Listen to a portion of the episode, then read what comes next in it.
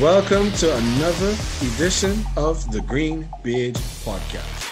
As always, that is AJ. He's the green. I'm Ken. I'm the beige. And together we are the Green Beige Podcast. So, AJ, how are you doing, my brother? Boy, I, I am really good. I'm great.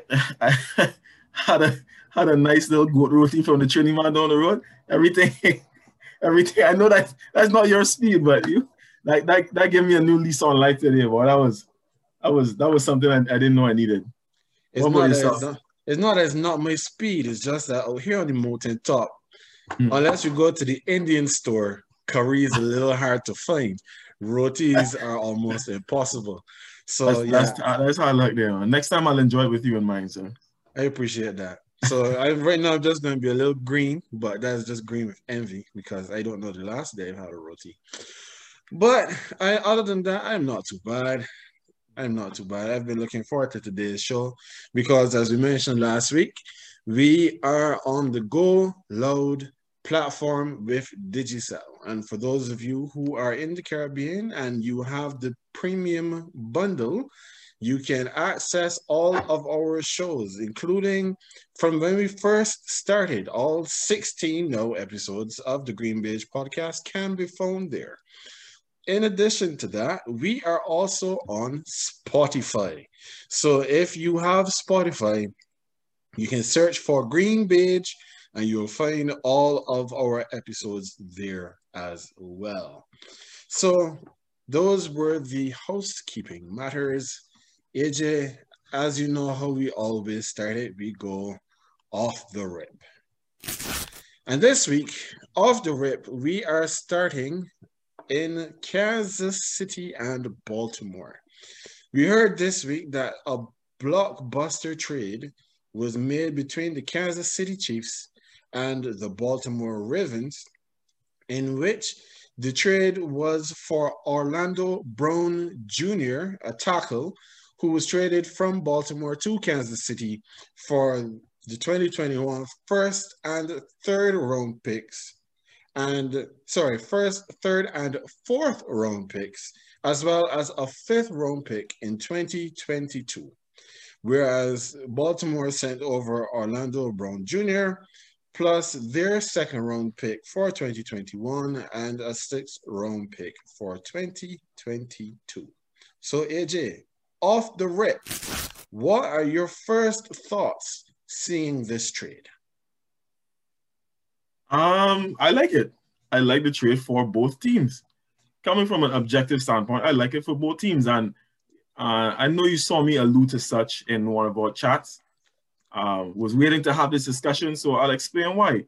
So let's let's start with the obvious. For Kansas City, or like if you watch this enough, you know what Orlando Brown is, right? This man is an immense talent. Um, is so so is is is obviously an upgrade on this offensive line that Kansas City have been trying to to to retool and reshape since since the the fracas in Florida, which um, took place on February 7th. Yeah, yeah, yeah. You can skin up your face. You know exactly what I mean, though. Yeah, but um, continue. you know they've been putting some work into that offensive line, so it is definitely an upgrade getting um, Orlando Brown. He is a drafted in 2018, a two-time Pro Bowler in 2019, 2020. Um, uh, he last when it was last season, last season, yeah, he didn't allow a single hit or pa- or a single um hit or sack in 389 pass blocking snaps last year. Right, man is immense, huge talent. Um, Kansas City, we know that the the Kansas City's aim. They've been to the last two Super Bowls, so we know that that's where they're going back. So giving up first round picks means absolutely nothing for them at this point. Um, Brown is also in the, the, final year of his rookie contract, so they're not breaking the bank for him at this point. If I remember correctly, his cap hit is only like 3.8 something mil. I mean, um, the, the Pro Bowl in, um, inclusion gave him a little boost on that rookie contract, but still is you know manageable for Kansas City. So they get that talent for this this season as they're making that Super Bowl push. Then they, they could decide his future afterwards. He could decide his future afterwards, right? Um, so yeah, they get that sort of to get that sort of talent, a Pro Bowl talent on the low, Yeah, I like it for them, obviously. Mhm. No, in the chat, I was saying that it was also a good move for the Ravens. And a couple of the guys were questioning that. They were wondering why they would give up such a talent. But the thing is, there's a lot more behind it than meets the eye, right? So um, I mentioned how good uh, Orlando Brown is. So he was the fifth most valuable offensive tackle. And of the four players that were above him, one of them is his own teammate, Ronnie Stanley, who is also a tackle of the Baltimore, a, a teammate, so of the Baltimore Ravens. And the Ravens tied down Stanley to a, a massive five-year, $98.75 million deal. This was just last October, right? Mhm. No, the thing is, um, when Stanley uh, Stanley got injured last year, and then Orlando Brown filled in for him at left tackle, and since then he he's had some sort of epiphany, and he wants to be a left tackle, right? But the fact of the matter is, they already tied that money up in Ronnie Stanley, and the, with the fact that Orlando Brown might soon be ready to, to claim that big contract, like they couldn't out that kind of money on two offensive tackles, right? So they had to pay the prices right. Get the most for him now instead of like essentially losing him next year or or you know gi- um, giving him up and then getting a potential third round compens- compensatory pick or something like that. So um yeah, so they had to get rid of him. They, they got uh, uh, some good picks in return. No, no, they have two solid um, picks in the first round of this draft. Um, and and in addition to all of that, while they are losing him, he's a younger talent. At the same time, they have hosted two veteran um, tackles. One of them, Alejandro Villanueva from the Steelers, Mhm. and then after him, apparently was Dennis Kelly, formerly of the Titans. Apparently, there's there is um, in in the within within the camp there is there's growing optimism that they'll be able to tie Alejandro Villanueva down to a deal. He, uh, he's like 32, 33, so obviously he's not long term, but it's something to fill the gap right now, right? Um, veteran experience. He's obviously not um, cheap as well. He doesn't um, have a big hit or anything like that. And then they can still go ahead and draft someone for the future. So um, it works for it works. Uh, like I said, it works for me. Uh, I, I think it works for both teams. Um, yeah. So they, like I said, they have two first round picks. There are three positions that they need. If you could say that they need, uh, they could either draft the offensive tackle to replace Orlando Brown in the future. They could get someone for the edge since they just lost, lost Matthew Judon to yours truly. And, or, sorry, since everyone was bemoaning the lack of um, wide receiver talent that Lamar Jackson had when they were eliminated last year, they could go draft a, a receiver because um, this this class apparently is full of some very good receivers and some very good names at offensive tackle as well. So I think it works out for both. They they they get to save some money, bring in a veteran presence for uh, for cheap, and for Kansas City again, making a Super Bowl push and you get that sort of talent on the cheap. So it's a win-win, and for Orlando Brown is a win too. Once he performs, you get a big contract somewhere. No, I agree that this is definitely a positive move, especially for the Chiefs. Now, I'll just go quickly through what I considered where this trade was concerned. So for the Chiefs, the Chiefs went into the Super Bowl with no offensive tackles last season, and the pass rush of the Tampa Bay Buccaneers lived in the backfield the entire game. So they have completely rebuilt their offensive line. They have two new tackles, and one of the tackles that they lost due to injury heading into the Super Bowl, I, think it's Eric Fisher. They have had negotiations with him with the potential of bringing him back because at this point, he tore his Achilles. We don't know what he's going to look like, but there's obviously a chance that he could return. So that gives Patrick Mahomes a lot of protection. Now, for the Ravens, the draft capital, sorry, the draft capital that they just received is the sort of haul that is franchise changing. Now, the good thing about it for them is their franchise is already in a very good position. Yep. They are in a very competitive division, but even though they are in this competitive division, they still would have to consider themselves, if not to be the best in the division, at worst the second best team. And that is while they still have all of that talent in Cleveland and then the Pittsburgh Steelers, who have been the creme de la creme of that division for so long. So for the Ravens, with the amount of picks that they have, they now have two first round picks. They lost their second in the deal, but they got an additional third and an additional fourth. They gave up their fifth. So you have two first rounders, two third rounders, two fourth rounders. So if they were to decide that they wanted to go after more recognized talent, they have the draft capital that they can go to pretty much any team and pick up almost any player that they wanted.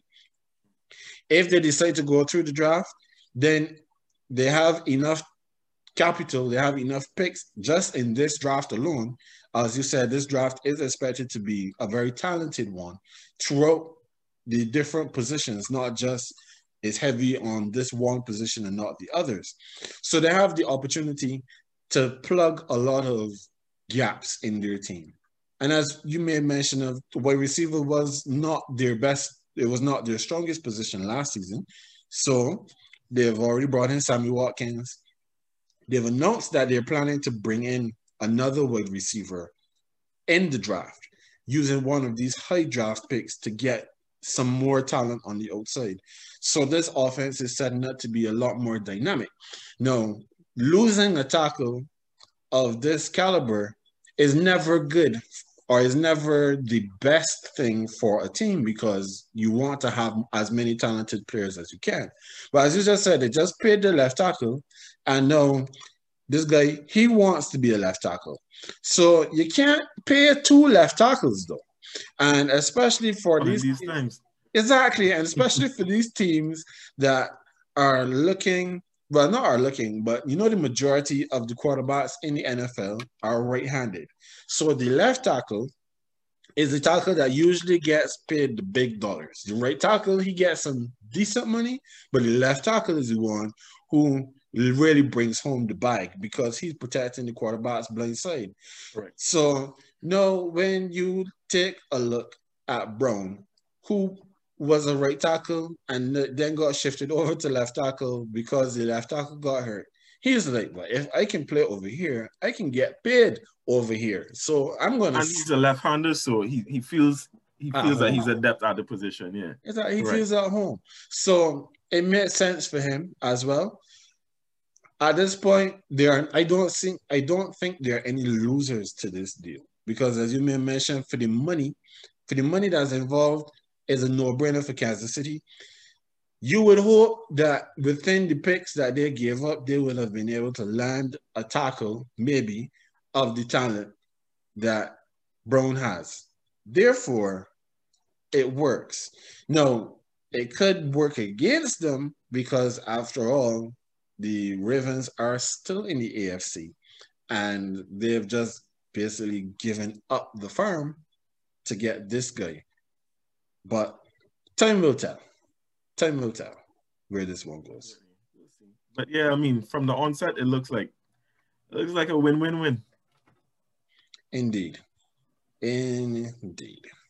So last week in our final thought segment, you remember AJ, I had a lot to say about the European um, Super League but I, I took it primarily from the fans' standpoint because as we are fans, we don't have any power, we don't have any say. The club's owners decided that they were going to go set up their own shop to make all of this money. And then FIFA, UEFA, the governments, everybody who had a mouth were saying that this was a bad idea. Within the time that we recorded the episode, and it aired on Wednesday morning, the entire Super League fell apart because the fans had all of the say and they said that they did not want this. And this is primarily because of the same things I just said. You had the government saying that they were going to try to find a way to stop it. FIFA and UEFA both said that they were not ratifying the competition. Therefore, any teams, any players that took part in this competition were going to be barred from taking part in any other competition it was a mess. It still is a mess. But the mess at this point right now is that all the English teams have withdrawn from the competition. The um, chief executive of Manchester United, he's lost his job because he was one that was pushing so strongly for it. We have rumors that the the um, CEO of Juventus, Andrea Agnelli, he too is potentially on the way out. The response throughout all of England has been complete derision. In Italy, they're saying that they might kick these teams, that these rebel teams that were trying to get into the Super League out of their competition. And yeah, it's, it has been a mess. Now, I it was only fair, it's only right that after I come out and speak so strongly against it, that we update the people because hmm. after all, I, I had a lot to say. But at this point, there's not much more to say other than there's the, the teams are out and we don't know where this is going to go because Florentino Perez, the the um the CEO of Real Madrid, he's saying that the teams can't exactly back out of this competition, but even the bank that was funding the competition said that they're out of it too. So I really don't know what Perez is playing at, but only time will tell. He is intent. But I, I mean, I had Sister Marshall snow cones that lasted longer than that, boy. yeah, there were lots of memes that came out with things that lasted longer than than the, than the European Soccer League. Not surprised. Yep. So back to the regularly scheduled program. No, one of the other big pieces of news that came out recently is that the NFL has made a decision that they are relaxing the rules on the jersey numbers. Now, AJ, I don't know if you had noticed this before, but I had noticed this as a youngster coming up that especially a lot of the wide receivers used to wear numbers between 80 and 90. The quarterbacks used to wear like the single digits or the um, like the teens. They didn't used to necessarily go higher than 15. I don't remember about wearing a number higher than that. You found that the offensive tackles used to wear numbers between 60 and 75. The defensive linemen used to wear 90 and above. So the NFL has now decided that, hey, you know, really and truly, we don't need to necessarily keep forcing these players to wear just these particular numbers. And especially now as the teams have gone they've advanced in time and you've had better players who've come through your system, you find that a lot of teams are retiring jersey numbers and then it makes the, the available pool within that particular group a lot smaller. So they've decided now they're going to expand their options and allow these players to basically get, well, almost within, well, within reason, but they're letting them get a lot more options. So defensive backs can now go from 1 to 49, linebackers can go 1 to 59 and 90 to 99. Defensive linemen are 50 to 79 and 90 to 99. And on the offensive side, the running backs, tight ends, fullbacks, wide receivers, the skill position players can play in numbers 1 to 49, 80 to 89. Offensive linemen are 50 to 59. But the kickers and punters, well, you know, they don't really care too much about the kickers and punters. They're stuck between numbers 1 and 19. But AJ, I have I had to bring this because we needed to talk about your boy, Mr. Tom Brady, who mm-hmm. gets and says that this is going to lead to a lot of bad football. Do you agree? With your goat, Brady? Uh you know, I I I couldn't really tell because he doesn't speak out a lot about things. He doesn't make those sorts of comments about things. So I really couldn't tell if he genuinely feels like that or if he was trying to be facetious or if it was trying to pass off one as the other, right? Um, I, I understand where he's coming from. I, I kind of understand where he's coming from. I, I personally don't like the, the rule, the, the, that relaxing of numbers. I don't like it. I don't. Not necessarily for his reason, but it's just personally. So the first question you asked is if I had realized that. So when I just really started, even even when I was a casual fan, that was the first thing I started. I realized more so about the skill position with regards to their numbering system, right? So mm-hmm. the first two positions I realized that about were the wide receivers and the quarterback. right? Um, but generally, personally, right, I, I, I like I like the, the, the numerical structures for for different positions, and not just in the NFL, in sports generally. Like I still I still haven't gotten over the fact that Arsenal gave number ten to William Gallas. Uh, uh, uh I haven't, I haven't, and even nowadays I cringe when I'm watching Wolves play and I see Rui Patricio goalkeeping in eleven. So I, for me, honestly, it's a thing. It's a thing. I, I I, I don't like to see certain positions in certain numbers. And you, you know what sort of was the last nail in the coffin for me? When Patrick Peterson yesterday announced on his pod that he was changing his number to seven. I don't know if you saw that. No, I didn't see that. Yeah, he did. On his pod, he announced because he used to wear seven at LSU apparently. So since since they since they um relaxed those rules, he was like, yeah, going back to number seven. I couldn't. Nah, I just didn't like it. I just didn't like it. Feels like college ball. I don't know. I just I, this is just a personal thing though. With regards to Tom, I, I guess, like I said, I part of me understands where he's coming from, but I'm not on the field, so I don't hold as as uh, as much of a, a strong-minded view as he does. But the thing is, I like you. I I got accustomed to to certain numbers being in certain positions, and you you talked about the when Arsenal gave William Gallas number 10. All right, yeah, that was annoying. But then when we brought in Lucas um, Torreira and we gave him 11, a defensive midfielder, I was like, come on, man. So eventually I've been, yeah, I've been trying to be more open minded when it comes to this numbers thing. I, because this is the world we live in. Things are no longer, but when I was watching any of the college games and it was seeing certain positions and certain numbers, it used to bother my eyes. So I am not against it necessarily. Yeah. It, but it will take some getting used to. But Tom, when Tom made his statements, Tom is very Tom is not joking about this. He said, um, good luck trying to block the right people No. Yeah, I saw I saw I saw that part. And then he comes back later and he says, Why not let the laymen wear what they want to? Why have numbers? Just have colored jerseys. Why not wear the same number? Dumb. So yeah, Tom is Tom is 100% against this.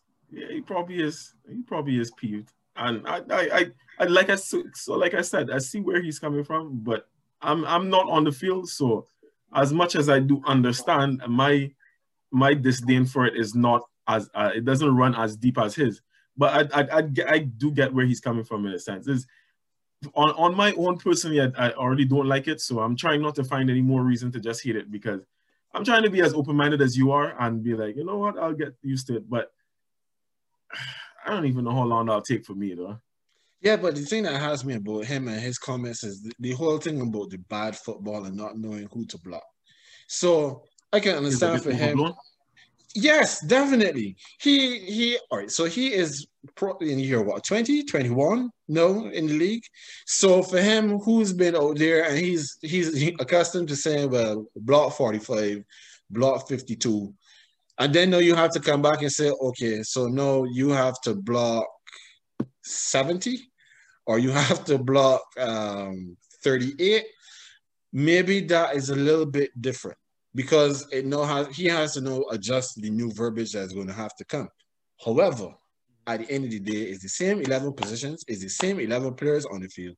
And if you look and you think that the Mike, which is the middle linebacker, is coming, regardless of his number, you're going to say, block him. You're not going to get there and say that I'm not going to. I I sorry, fellas, I got the number wrong. I thought he was wearing 58, but he was actually wearing 22.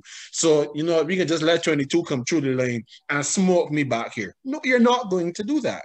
So as much as Tom is making a fuss about this and talking about blocking and assignments and that kind of stuff, get over it. You are going to find a way anyway. So stop he, complaining. He is. You, you, you know what this actually feels like more so?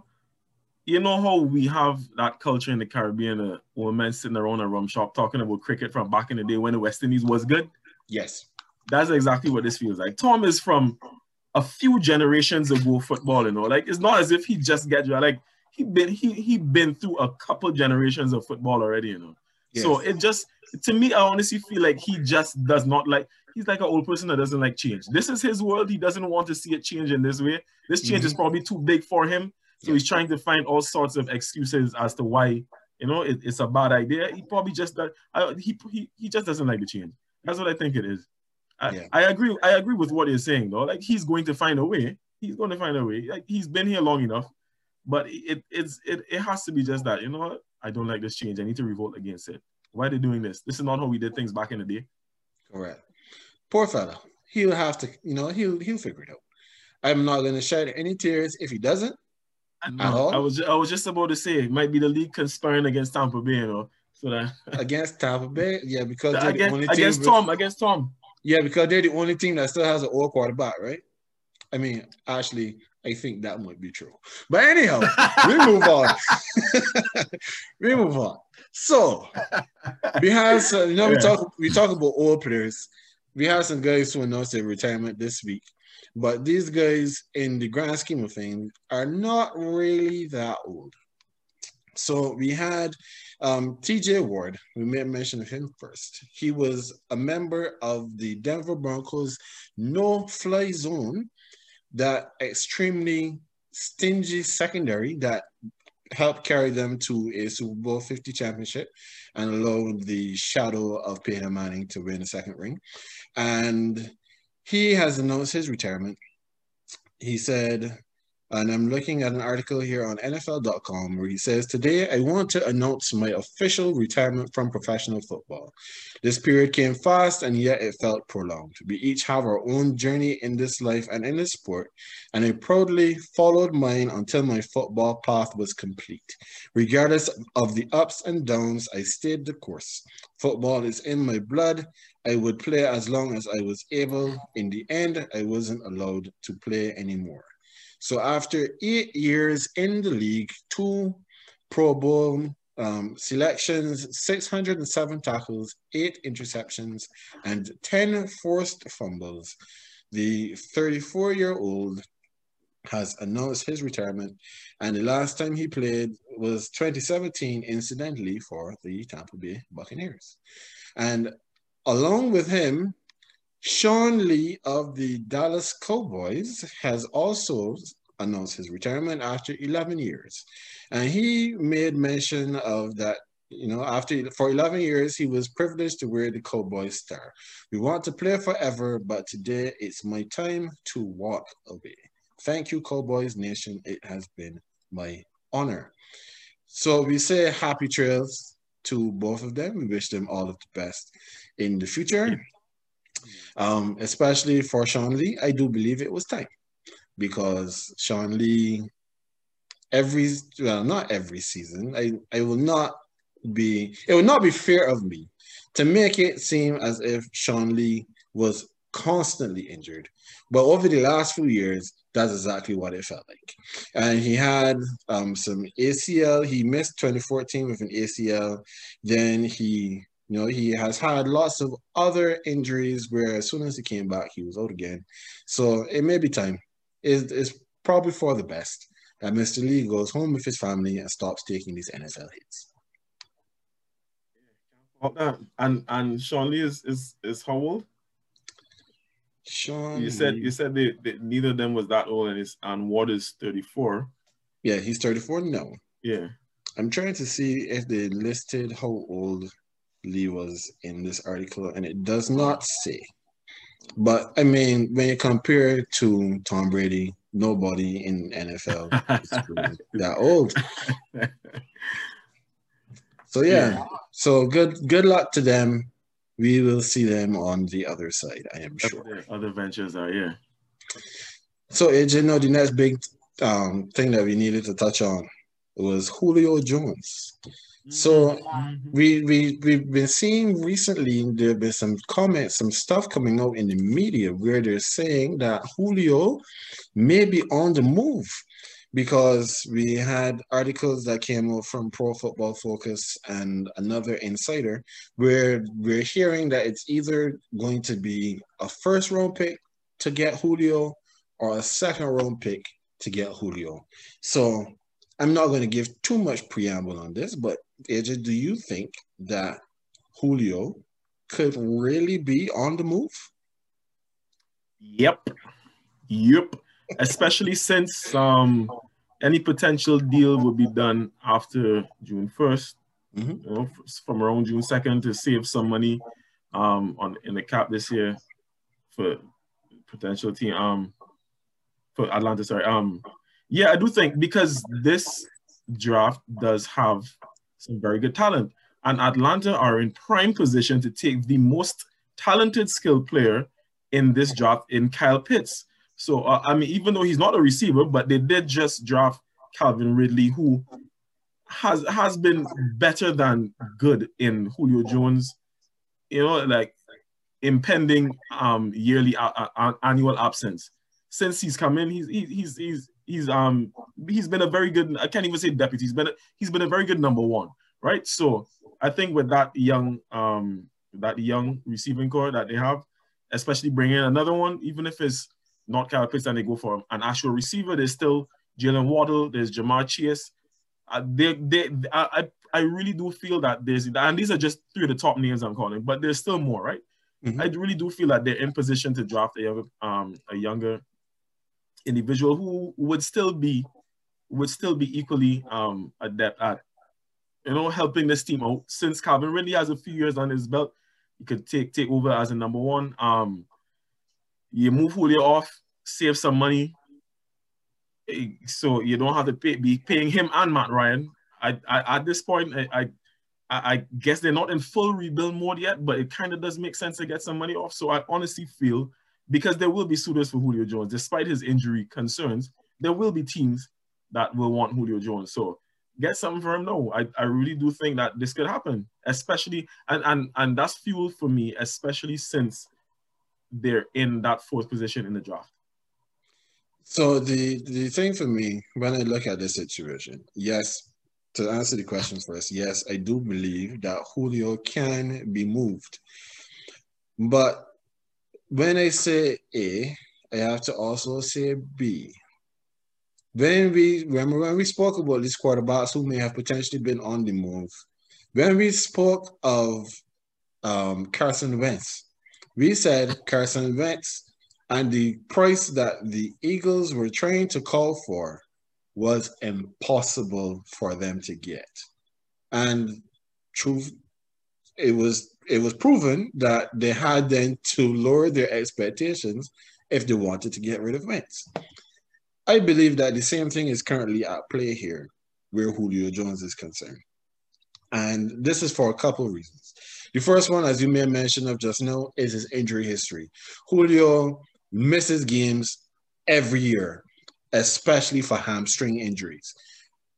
At his age now, I mean, Julio, at his height, and his age with his speed, if he does not, I guess, if he doesn't do everything that he's supposed to do, he will always be at risk of pulling a hammy because he's a big dude, he's heavy, and he's fast. So when you take those things into consideration, his injury history is something that you cannot ignore.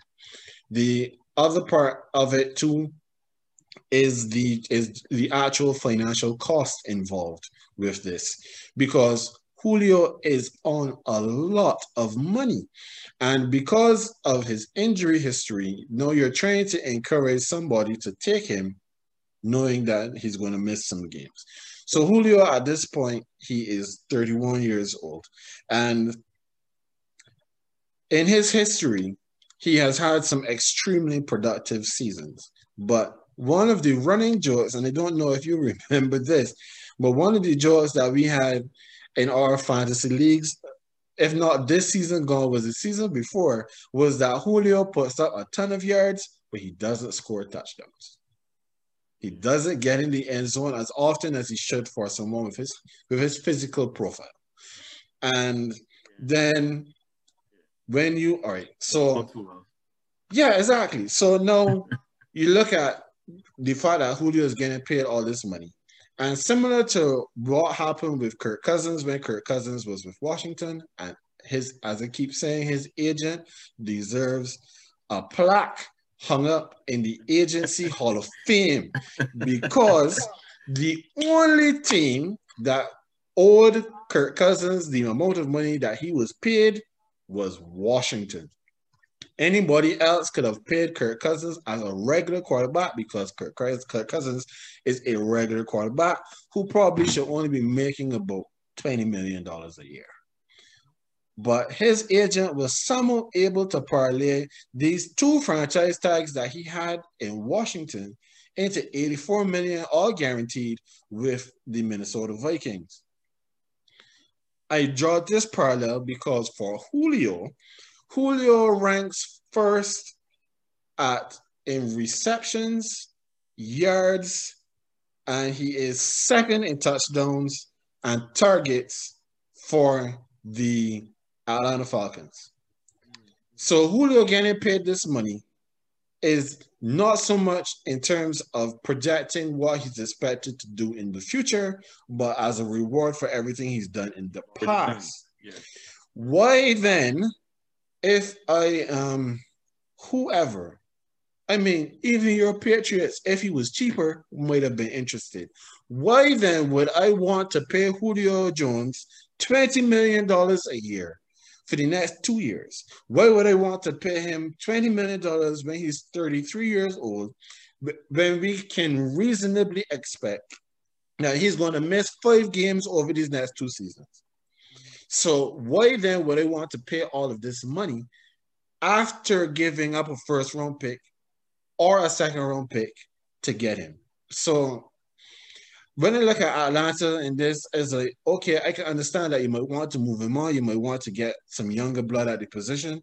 And as you said, Calvin Ridley has been good, but Calvin Ridley has been good with Julio there. And when Julio misses a game or two in between, when he's know the guy all season long, we have to wait and see what he's going to do because he could definitely he'll, he'll draw a different kind of coverage. Definitely. So, so yeah, may not be as effective, but in, in the grand scheme, and I'm not even saying he is Julio, but I think he's he's good enough to, to fill at least at, at, at least at least it'll, it'll still be a step down, but he's he's still good enough to be a part of that. I'm sorry, go ahead. No, but the cautionary tale where that is concerned though is Juju Smith Schuster when he was so productive when there was Antonio Brown, and then when there was mm-hmm. not Antonio Brown, then Juju's numbers fell off.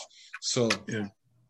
at this point, we, it's a fair concern. Yeah yeah, it, we there's something that we'll definitely have to we'll definitely have to watch. I guess I'm a really fan though. Even pre-draft, I was a fan of his. So yeah, that could be a personal thing as well, honestly.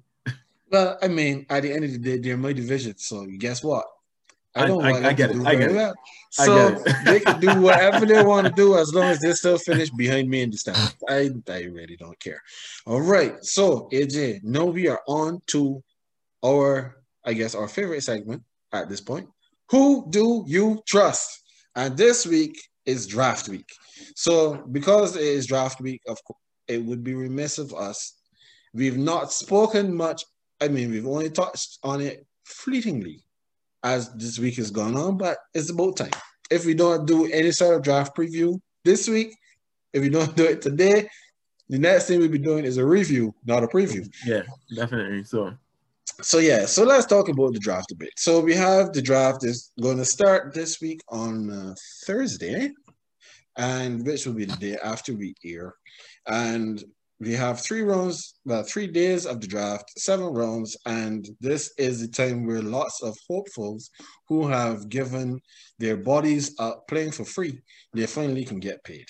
And these guys are all hoping for their dreams to become reality as they get their names called on the draft stage. Now, we know that the NFL, not just the NFL, but most American sports are set up with a draft. This gives the teams who have not been very good an opportunity to gain some fresh talent, good talent to hopefully turn their fortunes around. And unfortunately, in all of these American team sports, there are teams that do very well with the positions that they draft and the places that they're drafting, and they are able to get good players in to help move their franchise on. And then there are others who perennially pick in the top 10 or the top five and never seem to get it right. So, for our first Who Do You Trust? We are going to look at one of the teams that is constantly in the basement.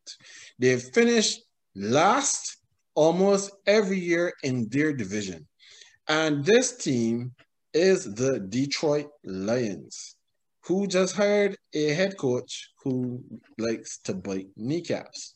So, AJ, do you trust the Detroit Lions to get it right in 2021? And I can't believe you even asked me that question. I can't. that is that is going to be a negative.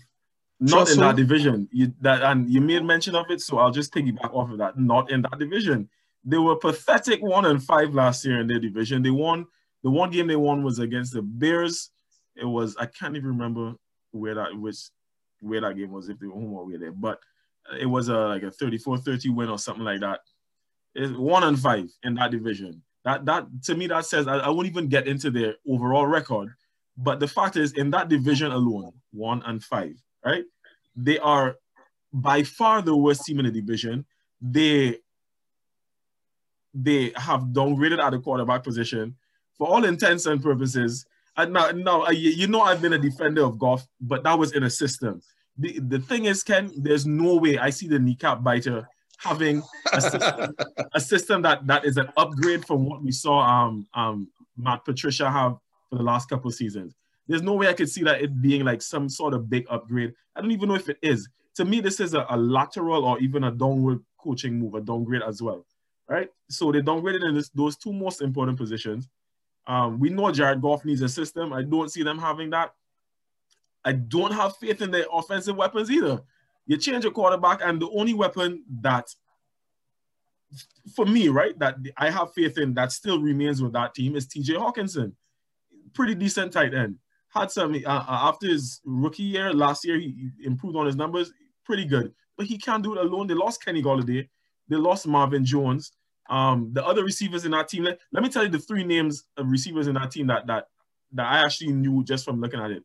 Breshad Perriman, who was at the Jets last year. The year before that, remember he was basically like the number three behind the duo of Chris um Chris Goddard and Mike Evans at mm-hmm. yeah, and he had a couple of games where he had like I think he has like two spectacular back-to-back games late in the season when one went down injured. Since then, done nothing. Geronimo Allison, and Tyrell Williams. You hear these names, Ken? I mean, even if they draft someone, right? Even if they draft someone, a wide receiver is not because I mean they, we know they're not drafting a quarterback. So even if they draft a skill position, a wide receiver is not. There's no wide receiver. Let me put it this way: good enough in that draft to overcome the dysfunction that is the Detroit Lions. So to, uh, to circle back, no, I don't trust the Lions to get it. I think they're going to be worse. They won five games last year. I can't see them. If, if they win five this year, I'll be surprised. I, am putting them on like, I like four and 12 at best. so, the Lions. Early prediction four and 12 for me. You have it on tape, on record. The Lions, the Lions, the Lions. The Lions are the Pussycats. They're they're they strike fear in no one, in nobody. Trust who? And the fact the, the Lions, I think they have at least one or 16 season in their history. The Lions have had a top 10, if not top 15 pick for the majority of my lifetime. The only time that the Lions have been, I can't even say necessarily good, but the only time that I can remember they had winning seasons was when they had Jim Caldwell as head coach. Mm-hmm. And then they got him, they, they were losing before him, and then they've been losing ever since. And they've changed the GMs, they've changed the coaches. The one thing that they still can't get done is that they can't pick properly in the draft.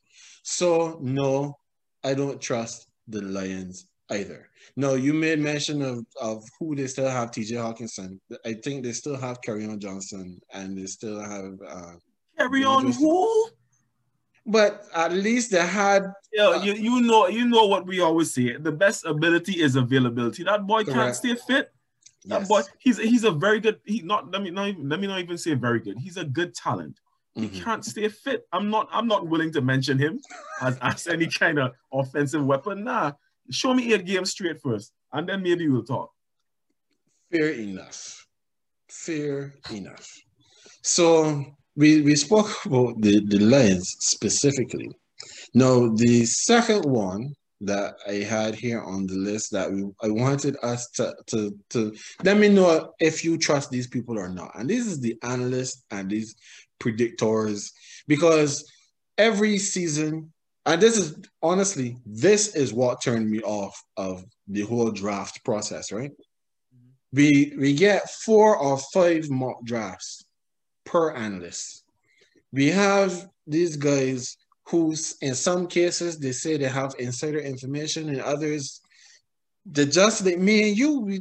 But the more like you, less than like me, because I don't sit down to watch all these college games, but they're watching and they're predicting and they're saying, oh, so this player is supposed to go here, or this team should be looking at this kind of player. And then when we get to the actual draft, we see that in a lot of cases, they are just as far off as a lot of the electoral predictors when it comes to these polls.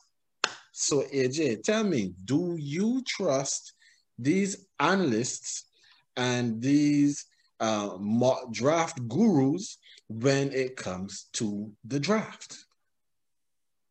You know what? I actually do. In the grand scheme of things, yes, I do. Um, you made mention of something that I will pick back up on like it's, it's usually like a few of them and you, you have to kind of like sift through to find the ones that make sense because it's like a plethora of them coming out saying a bunch of different things. And uh, like you said like some might claim to have insider info that just end up being complete and utter rubbish but there are a few um that that yeah, there are a few I would say. To, to me, I, I actually I actually find some value, get some value from what they're saying. No, in everything, even in science, you have to account for a margin of error, right? So they will get certain things wrong. There's no way that they could sit and accurately predict what every single team is going to do. But it's part of their it's part of their um their job description, right? Is what they're supposed to do. So I get it. In in it, overall though, yes, I do because it, it kind of does give me me an, an idea as to um just as a casual, not casual, well, as a fan, it gives me an idea as to what teams are looking for. Like going into, you know, like this team might be interested in this person, or you know, then the or this might be a smoke screen. They might be interested. Like I like the narratives that some of the narratives that lead up to, especially those ones that seem to make more sense. Now I know there's a lot of there's always there's always some sort of negativity going on with it, and we've spoke about this ad nauseum in the groups with regards to like um, Justin Fields and how his draft stock has been dropping. Uh, this is due to these guys, right? So I get I, I get the ire that you may have for them, but I I I, I, I kind of like sift through that noise, and then I, I, I kind of I focus more on the good. So in general, yes, I do. I I I, I don't have a problem with it. I, I I could block out I could block out the noise. So I don't trust them. Trust who? I don't trust them at all. And part of the reason, the only thing that I I take value from in a lot of cases is that they give you decent comparatives or comparables for this talent versus that talent. This is who this talent matches up well or would you can project him to be like this other player right right in the league. Mm-hmm. But you know, one of the things that always bothers me is that in a lot of cases, yeah, you may say that this player may have been a reach because of how you evaluated it. And they always like to say that these teams have their own draft boards and they make their own evaluations. So they don't necessarily listen to what these pundits are saying when they're making their evaluations and when they're going to determine who they're going to pick. But I don't remember ever really hearing them say that a player is trash that especially because they don't spend time talking about the guys that you would expect to find in rounds three to seven.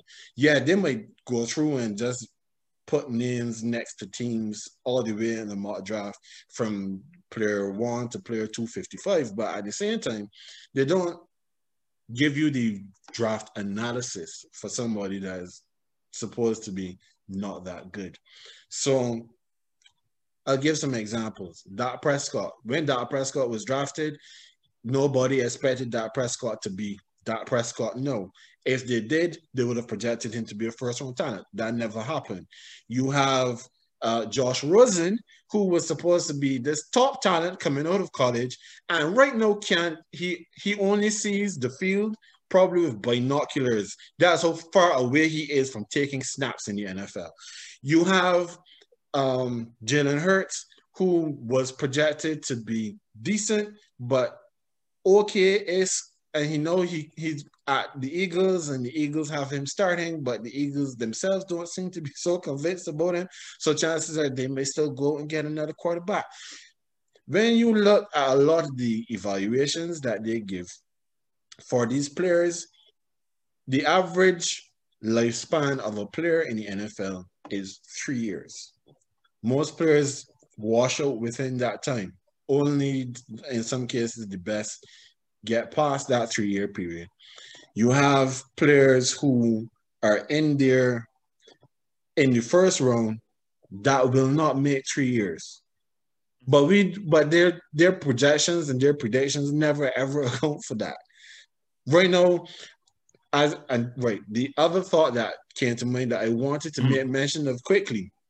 You talked about the players draft starts and how it moves up and down the evaluation that they give to certain players and certain demographics when it comes to certain positions drives me up a wall. How is it that Justin Fields went from being the second best quarterback in this NFL draft at the end of the season? He goes from being considered second best to probably slipping all the way down that the Saints could pick him at 28. How is that possible? How is it that Mac Jones, who they've been saying has had limitations all the way through his college his, his college career, and the the discounting that other players have had because they played either at Alabama or Clemson, that have had all of this talent around them, they don't get the, the level of discounting that sorry, Mac Jones has not gotten the level of discounting that he that others have gotten in the past. I know you're hearing that Mac Jones, his stock is higher than Justin Fields, who they've been saying can make almost any throw. And the fact that he, he can use his legs as a dual threat quarterback is something that makes it more appealing to get him versus somebody else. When I see how they evaluate certain players and hear how they talk about them and the code words that they use, like how the black quarterbacks can't read the defense, or this white white receiver, he's you know he's the hardest working in the room, and he's you know deceptively fast. It's like no, come on. If he's fast, he's fast. The cut of his skin does not matter. But these are the sort of things that happen every draft year, every draft season. I'm sick and tired of it. So no, my trust level for them is infinitesimal. Is so small that it does not even count yeah, I, I do get that, and and like I, to go back to the like we've spoken about that in one of the chats, right? And I I do, I mean, obviously that I feel like that's basic enough that everyone who you know like um follows it even even at the most minuscule level would see. Uh, it tends to happen. It tends to happen with a certain demographic, like you said, right? Um, but again, to me, that's just noise. Uh, and that doesn't happen with everyone. There are certain people you can listen to when it comes to things of that nature, and they give you a more accurate um, review uh, and analysis. So I, I tend to do that, and as as much as that gets under my skin as well, I just like just chalk it off as, as noise. And um, with regards to, to to you talking about like the projections and so on, I think I think as as much as um not projections, but like um, yeah, in, in terms of like, um, I, I really just lost my train of thought. I'm sorry. With regards to yeah, you talking about like um players who um who they rate too rate highly, like Josh Rosen, who didn't turn out to be anything, for example. I, I think a lot of that has to do with the player himself too. I think a lot of that has to like because they in in certain cases you might hear because, for example, one thing one thing you, you, you, would hear is uh, about a player's like maturity level and that kind of thing. Like they, I feel like they usually do. They, they don't put a great focus on it, but you might hear that. All right, well, yeah, he might need a, to a little bit of maturing, uh, not fully ready to start that kind of thing. I, I feel like you do kind of hear some of that stuff, but at the same time, it, it, it even, whether they mention that or not, I feel like that's down to the player. Like there's certain players, if they evaluate you off of your skill, then all right, that's cool. But then not all of them make the transition to the league. It's not a smooth transition as expected. So uh, as much as it, it could be flawed analysis, uh, for me, a bigger part of that ha- just has to do with the individual talent. Well, I mean, yeah, individual responsibility is important for these things, but I it it it just grinds my gears to hear the things that they get and say.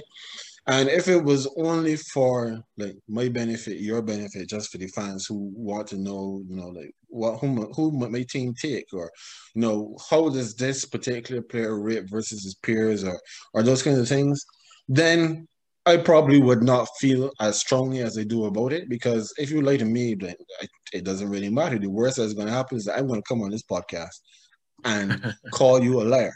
Dude, that's the worst. But nobody is nobody that matters in the grand scheme of things is taking my word for it. What I say doesn't affect anybody's pocket, but what they say does. And they need to be a little bit more responsible with some of the things they do and say yeah, and the way how they evaluate a lot of these players. All right. So we got one more do you trust? And I know and I, I hope that you would have also known or uh, recognized this too, AJ. In a lot of cases, when we have these players who are being drafted, we find that most often the media seems to make a determination before this, before X player gets into whichever league, that this player is going to be X, as in he is going to be rookie of the year or he's going to be an all star or a pro bowler or what have you. We see it most often in the NBA because in the NBA, you have this like whoever is touted to be the number one draft pick when they come into the league, then the expectation is that this player, because of the team he's going to with the opportunities that he's supposed to get, is going to be up there for rookie of the year. So this season, this draft, the player who is getting, well, I can't say the most buzz because we've been hearing about it for two years before we even got to this point. So now they're giving a lot of other people a lot of the shine in the conversations nationally yeah. when, when they're talking about the players. But we have Trevor Lawrence, who is expected to go first overall to the Jacksonville Jaguars. So, AJ, do you trust Trevor Lawrence to be the well, they have to put the offensive rookie of the year? Yes, I do actually, and I'll tell you why. Um, you kind of just made mention to it, and I I agree in the sense that um yeah these these things sometimes feel kind of like pre preordained and predestined, and especially as a quarterback, I feel like the offensive rookie of the year tends to to work in their favor, tends to lean in their favor, right? Like all you have to do is just show up and not stink up the joint. You just just don't be terrible. And especially given the position, like being a number one pick, it, it I think that is already in his favor. Three of the last five winners have been quarterbacks. The two exceptions were um, your boy Alvin Kamara in 2017, and then Saquon in 2018. Now in 2017, I, I, I know you probably won't want to argue against that because obviously you know Alvin winning that's a big thing. However, you if you remember that year, Deshaun Watson was the front runner for that award until he got that season-ending injury. Right? He played mm-hmm. like seven games or something, so we had like 19 touchdowns in the seven games, some some some kind of craziness like that. He was a he was well out in front. Ken season-ending injury, obviously you couldn't give it to him, but quarterback. Um, the next year. The next year when Saquon won 2018, it was Baker was the number one pick, and despite the fact that he broke that, despite the fact that he broke that rookie record, um, he didn't win it. Sa- Saquon was immense that year, though. So I, I, given the sort of talent that he showed that year, I, I, think it was more understandable that he got it because this, even though Baker broke that um, touchdown record for rookies, he he he wasn't as standout a, a performer as Saquon was. Um, Saquon was like a breath of fresh air to the Giants. Um, so I, I I understand that, but outside of that, this is it feels like it's a quarterback's award to lose. Um, no, the thing is, Justin Herbert won it last year, and he outside of Keenan Allen, he didn't. It's not like he had a, a, great deal of talent on the team. You just, like I said, you just need to not stink and just get the ball to, to your playmakers and let them do something, right? And I feel like he's capable of doing that. He has decent enough talent. Laviska Shenault, he didn't set the NFL would have like, but 58 receptions, 79 targets, 600 yards, approximately like 10 yards per reception. As in his rookie year, he had some uh, like five touchdowns. He's one. James Robinson, running back, who still contributed with 49 catches from 60 targets, seven yards per reception. Good enough talent. DJ Chark, who in well, we know that the Jaguars last year, quarterback wise, it was a mess, right? DJ Chark in 2019 had over a thousand receiving yards. They got Marvin Jones um, from Lions. Um, he had some injury worries in the past, but in the in the two seasons, the last two seasons where he played a full season, last last season he did with the Lions, played all 16 games. He had 978 yards. The the previous year before that, when he played all 16 games, was 2017. He had over a thousand yards. So I'm saying all this to say, I think Trevor has enough talent to work with, and while I don't see the team being I, I don't know if uh, I, I can see the team making enough noise to like lock down a playoff spot. I don't think he's that good. And you know how I feel about Urban Meyer. Urban Meyer might be the one to, to lose in this award, if anything. But I do think that Trevor has enough talent to work with, and this award is his to lose. And, and outside of him, it would have to be like um, I know, like a name I mentioned to you a couple weeks ago, Najee Harris, the running back who could potentially get it. But I feel like this award is Trevor's for the taking. All right. So, what I'm about to say is not necessarily with regards to Trevor Lawrence, but at the base of it, I do not trust Trevor Lawrence to win the Rookie of the Year. Trust who? And this is why. No, the majority of the teams or the players, sorry, who have gone and done very well. Our team, our players that go into good situations, good organizations, good positions, right? So I'm looking at the top of this draft. We have the Jacksonville Jaguars, the New York Jets, San Francisco 49ers. So you made mention of Urban Meyer and how you feel about Urban Meyer, where you did a whole um, final thought yeah, by the way, I'm gonna bring that back. Drop the draft is coming up. I'm gonna bring that back. I'm gonna bring that back. So, I, I at this point, I, I can't say that because of the coaching setup that the Jaguars have, that I can trust that they are going to be good enough for him to win Rookie of the Year. And the Jets are picking second, the 49ers are picking third. No, I don't know if you saw the interviews that came out today from Kyle Shanahan and John Lynch talking about their quarterback situation, but they have not given any kind of vote of confidence for Jimmy Garoppolo to even be on the team, let alone be their starter for this coming season. I believe that if they were to do something that made sense which was to draft Justin Fields at number three, because the expectation is that Justin Fields is not going to be gone when they're picking, because it is going to be Trevor Lawrence at the number one. And I think I was hearing that said it was Trey Lance or Zach Wilson that was Zach supposed. Wilson is the name I was hearing for for the Jets. Yeah. Right. So Trevor. Um, either Trevor. way, either way, it, it wasn't Justin Fields. Exactly. And Justin Fields could potentially then go to the 49ers.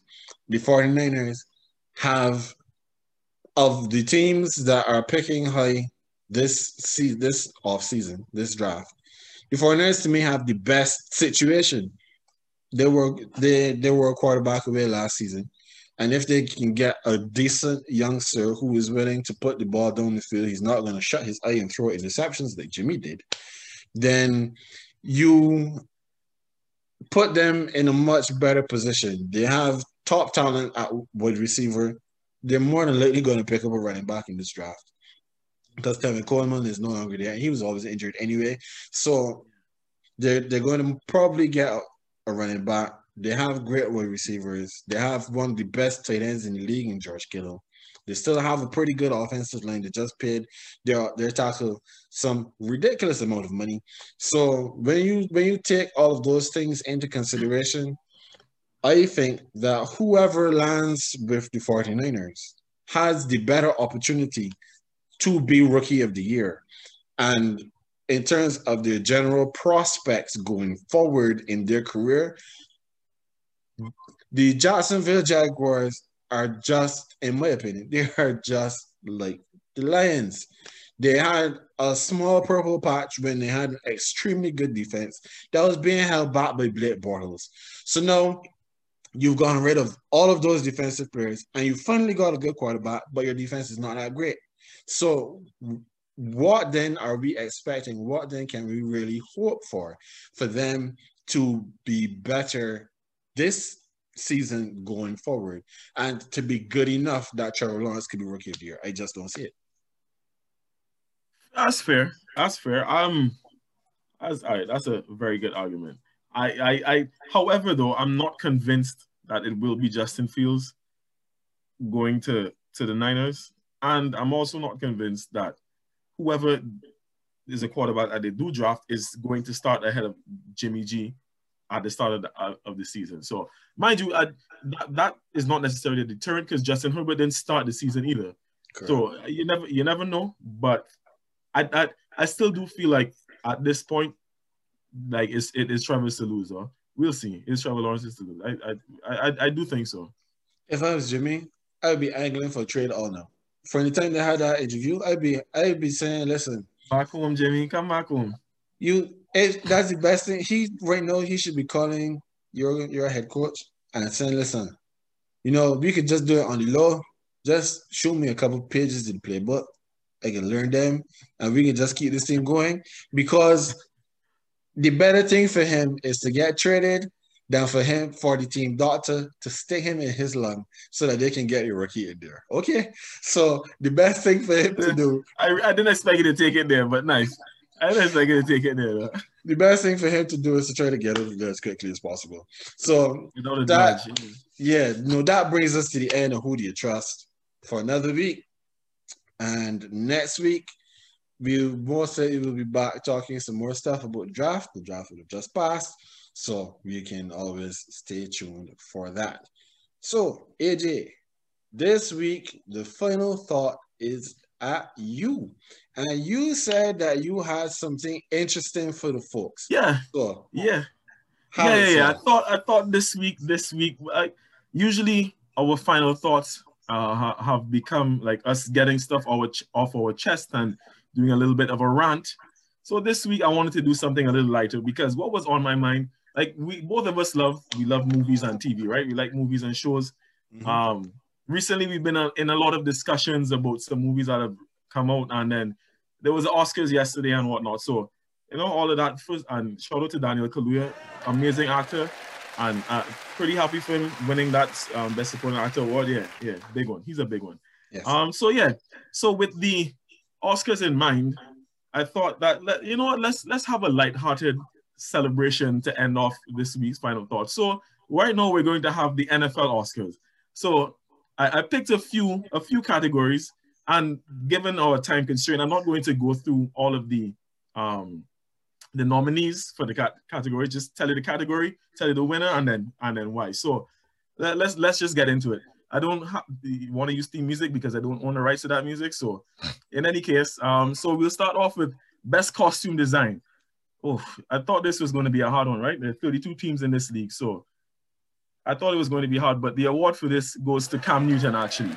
Yes, it's not a team, it's Cam Newton.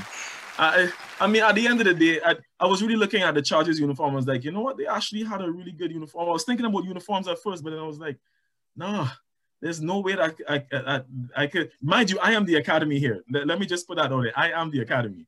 So, no right, problem, these, select, these selections are mine. Yeah, there's no way I could put anyone against Cam. So, the next category, best original score. And that goes to Super Bowl 55, 31 to 9. The, the, no, no, the reason the reason is the reason is whether you like yourself Ken chose the Chiefs to win the Super Bowl or like me pick the Bucs, none of us expected the score to be a, a, a blowout in that manner. We all thought it was going to be a closer game. I don't care who you are across the world. I'm pretty sure no one made any money betting uh, uh, on a on a 31 to 9. I cannot recall any storylines like that. Mm-hmm.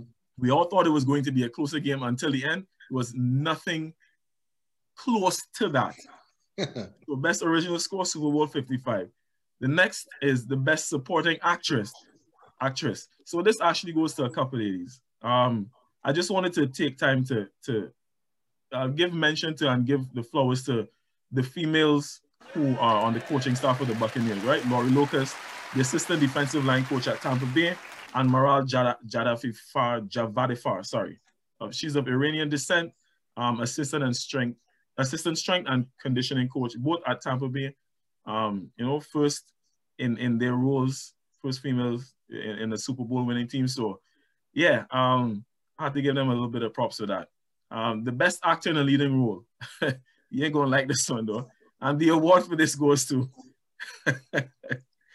yeah, let's call know. this a posh, let's call this a posthumous award. The award for this goes to Drew Brees because you know why? it, it was it was an amazing performance for the entire 2020. The entire he really had the Saints fans thinking, you know what, this is our year. This could be his final year. We're gonna do this this year. And what he had y'all believing to the point where every single year y'all would blame the refs for, for eliminating y'all from the playoffs. But nah, it was the performance of Drew Brees. The man is the he's the Leonardo DiCaprio or the Denzel of, of the of, of the NFL. Uh, like outstanding performances year after year. So since his career is now dead, let's call this a posthumous award. Drew Brees of the New Orleans Saints is the best actor in the leading role. Next is the best director. And I'm going to give that to Kevin Stefanski of the Cleveland Browns. The reason, and you, you already know the reason why, right?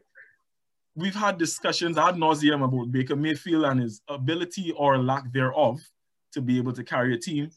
The Browns were a laughing stock even prior to Stefanski's hiring. But what he was able to do last year, I have to give him credit for. Um, they were good enough to, to, to not just get into the playoffs, but actually win a playoff game. That is immense. And he, he paramount to, to, to all that, like he figured out how to use Baker Mayfield.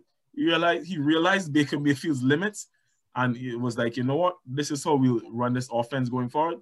He got he got it going. So best director Kevin Stefanski, best picture. This is the the final award of the night is best picture, and this of course you should know where this is going to. The best picture goes to Record Breaker, The Ballad of Tampa Bay. Oh yeah, you, you know that that that was that was a, the best story, the best the best story, everything of, of the 2020 season. It, it, was it was all over. Like the question was, yeah, with, with all this talent, is Tom Brady going to do it?